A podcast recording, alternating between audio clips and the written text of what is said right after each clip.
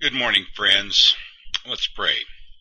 May the words of our mouth and the meditation of our hearts be found acceptable in your sight, for you, O Lord, are our rock and our redeemer. Amen. It has been said that few passages summarize Christian ethics or integrity more succinctly than the words from Matthew chapter 5, verses 38 to 48. It could also be said that few passages are more misunderstood there are several recognizable phrases in this passage, and no doubt you've heard these three. Turn the other cheek, go the second mile, love your enemies. People who've never set foot inside a church are familiar with these, but what do they mean and how do they apply to our lives today, 2,000 years after they were spoken by Jesus? Well, though Jesus is referring to laws and customs that were specific to his culture, his words do apply to where we live today in the 21st century because the desire for revenge is as much an issue for us today as it was for those living in the first century. When someone does you wrong, when someone takes advantage of you or bullies you, you want to get even. As we begin, I want to begin by taking a closer look at the statements Jesus made that are sometimes misinterpreted, and this will help put these words in their proper perspective a little bit later. Well, first of all, Jesus said in verse 39, do not resist an evil person. Does this mean that we should become completely passive and let other people walk all over us, or that we should do nothing to protect our lives or the lives of our children, or that we should never stand up for our rights? Well, the answer to that is, of course not. I mean, just think, when Jesus drove the money changers out of the temple, he wasn't being passive.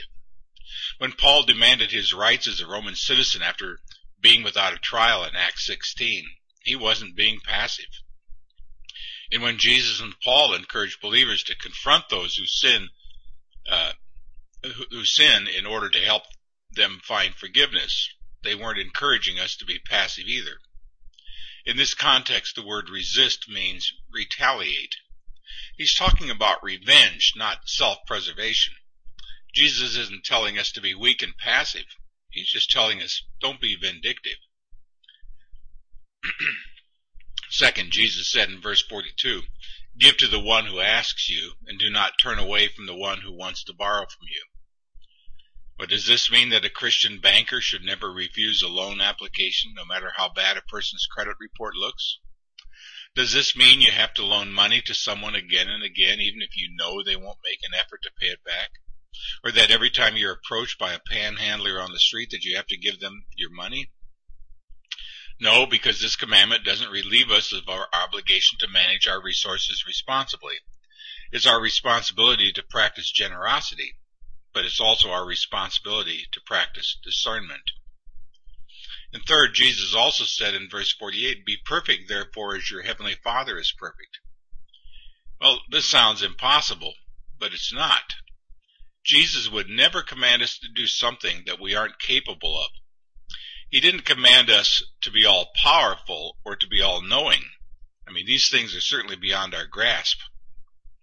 But he did tell us to be perfect as our Heavenly Father is perfect. Now, the Greek word for perfect is teleos. It means to reach an intended end or completion. In other words, in the Bible, it is translated mature. In other words, a person is teleos if he or she fulfills the purpose for which they were created. In the context, Jesus is saying you can be perfect. You can fulfill your purpose in life. You can demonstrate your maturity, your integrity by loving your enemies. And we are never more like God than when we love those who don't love us. Paul said in Romans 5 8, But God demonstrates his own love toward us in this, that as we were still yet sinners, Christ died for us. John in 1 John 4:19 says, "We love because he first loved us." Being perfect in the context that Jesus mentions it here isn't attained through sinless perfection because that isn't possible. The kind of perfection Jesus is referring to here is being perfect in love, loving your enemies. Well, now that we've gotten through the misinterpretations, let's turn to four things we can do to show integrity in action. First of all, don't respond to insults. Verse 39, If someone strikes you on the right cheek, turn to him the other also. Jesus isn't talking about Jesus is talking about more than physical violence because he specifies the right cheek. The only way a right-handed person can hit you on the right cheek is with the back of their hand. According to rabbinic law, hitting a man with the back of your hand was twice as insulting as hitting a man with the palm of your hand. Jesus said that when that happens, don't return the insult. Don't retaliate. Jesus' point is not that we should let people physically abuse us. His point is that we should refrain from trying to get even when someone insults us. For virtually all of us, the latter happens much more often than the former. With the exception of a couple of disagreements early on in life, I've never been hit on the face by another person. But I have been insulted more times than I care to remember. And sad to say, more times than I care to admit, I have gone out of my way to return the insult. Some of you who watch Seinfeld may remember once that uh, George Costanza was insulted by a coworker during an office meeting. A few days later, he thought of the ideal comeback for the insult, and so he started making plans to ambush his coworker in another meeting and spring the insult on him. Except the coworker resigned his job and started working for a company in Ohio. So, well, you know how it goes. George flew to Ohio, orchestrated a meeting with the company's brass, and set the stage to get even. Needless to say, his plan didn't work, because when George seized the opportunity to deliver his insult, his former coworker came back with an even snappier insult, and once again everyone laughed at George. Now it's funny when George Costanza does it, but how many times have you fumed and fretted over an insult, playing and replaying in your mind, thinking about what you should have said or what you wish you had said? It never does any good, does it? It never makes you feel better. It never resolves the problem. It never takes away the hurt. In fact, the longer you hold on to the idea of retaliation, the more the insult hurts. A number of years ago when Tiger Woods won the Masters tournament, Fuzzy Zoeller responded with some kind of a mean racist remark, remarks that he intended to be funny, but were only mean spirited. Fuzzy received a great deal of well-deserved criticism for his comments. But Tiger Woods' response was, quote, we all, all make mistakes, and it's time to move on. End of quote. Now Tiger could have returned the insult. The media would have loved it, but he refused to retaliate. Instead, he said, let's move on. When you're insulted, as Solomon said in Proverbs 12:16, a prudent man overlooks an insult. Peter says in his first book, chapter 3, verse 9, not repay evil or insult with insult, but with blessing, because to this you are called, so that you may inherit a blessing. When you're insulted, you can waste your energy thinking of ways to get even, or you can choose the alternative to revenge. You can be perfect instead. You can be like your heavenly Father. You can love your enemies. A second, do more than is required of you to make things right. Verse 40 says, If someone wants to sue you and take your tunic, let him have your cloak as well. In those days, a man typically wore an inner garment, a tunic, which was similar to a shirt, and an outer garment, a cloak, which was similar to a coat. A man would probably own more than one tunic, but only one cloak. Also, a man's cloak was used as a blanket when he slept. Therefore, in a legal dispute, a creditor could sue a man for his tunic, but not his cloak. This was an Old Testament law. Exodus 22 verses 26 and 27 say, If you take your neighbor's coat as a pledge, return it to him by sunset, because his cloak is the only covering he has for his body. What else will he sleep in? The only way a man could take your tunic from you was if you had pledged your tunic as security for a debt and then hadn't paid the debt. So let's make sure we read the words of Jesus correctly. He's saying if you have a debt that you haven't paid and get sued as a result, do more than is legally required of you to make the debt right. Now ideally, a suit should never be necessary. A man would pledge his tunic as a security on a debt and then pay the debt when it came due and the lien on his tunic would be released. But Jesus said if you mess up that process and someone has to sue you to get what they have coming to them, then you go out of your way to make it right. Do more than is required of you. In order to do this, you have to be willing to admit that you are wrong, and you have to be willing to make restitution. That was the spirit Zacchaeus showed when he became a devoted follower, when he said to Jesus, If I have cheated anyone out of anything, I will pay back four times the amount. We need to follow Zacchaeus' example. When we offend someone and find ourselves to be in a wrong, we need to do more than is required to make things right. You know, this tends to disarm your enemies. I read about a man in the software business who borrowed $90,000 from three individuals in 1986 to fund his new company. They expected to get their money back within a year, but the business didn't take off like they thought it would, and they lost their money. in 1992, the investors sued the man and won a judgment against him. He didn't have the money to pay them back, so their lawsuit was futile until 1994 when he sold his company and according to the terms of the judgment, he had to pay each investor about $40,000. But this man had made a lot of money when he sold his company, so he gave each investor back a check for more than $80,000. In your situation, think of those who may have something against you. It may not be about money, it may be about something you said or something you did.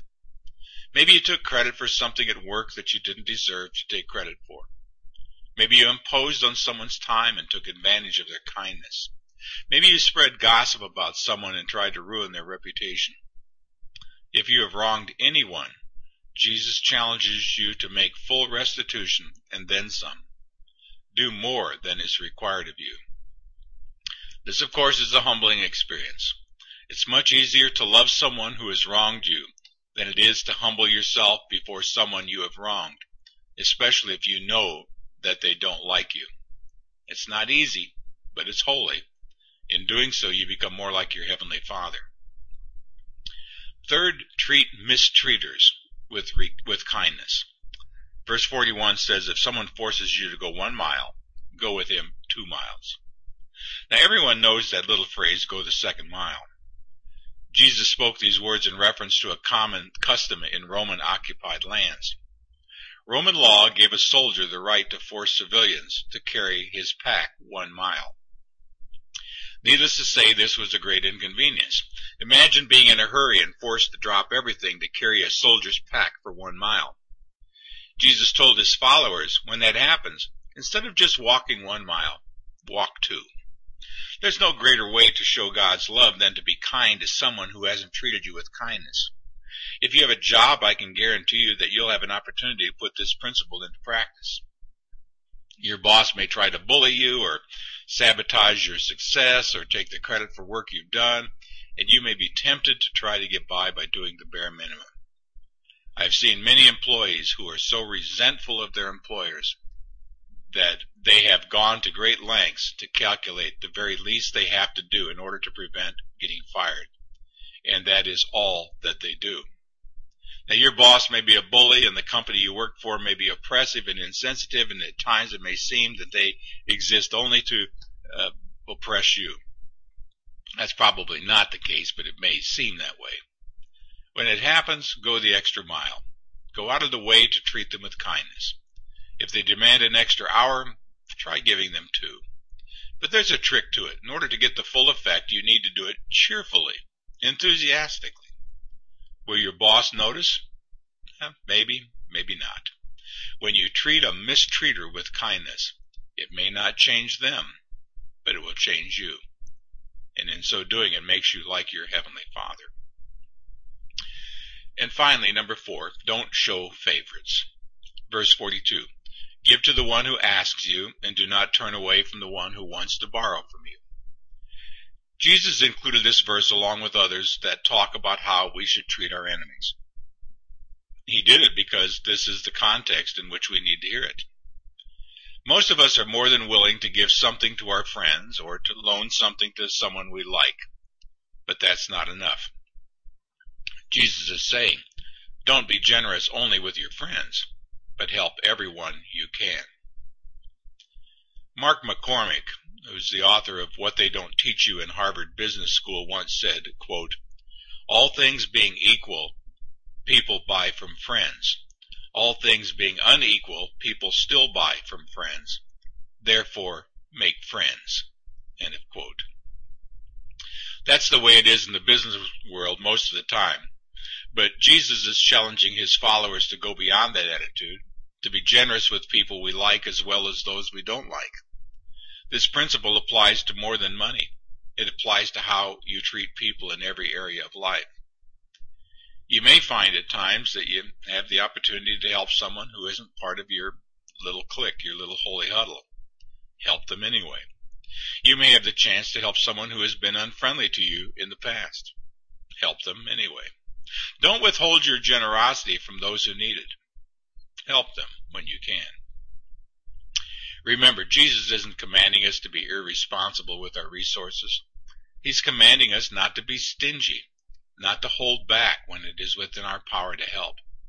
Jesus is telling us to be generous even to those who may not fully appreciate our generosity. In doing so, we become perfect. We become like our Heavenly Father. Jesus summarized this teaching in verses 43 and 44. You have heard that it was said, Love your neighbor and hate your enemy. But I tell you, love your enemies, and pray for those who persecute you, that you may be sons of your Father in heaven. The phrase, sons of your Father, is an idiom. It means that you may be like your Father in heaven. In other words, we are never more like our Father than when we love those who don't love us when we refuse to retaliate even if it's the other if even if the other person is wrong when we seek to make restitution for our own wrongs when we respond to mistreatment with kindness when we extend our generosity to all who need it. That's how we show his love. That's how we become perfect like our heavenly father is perfect. Until next time see the vision live the mission feel the passion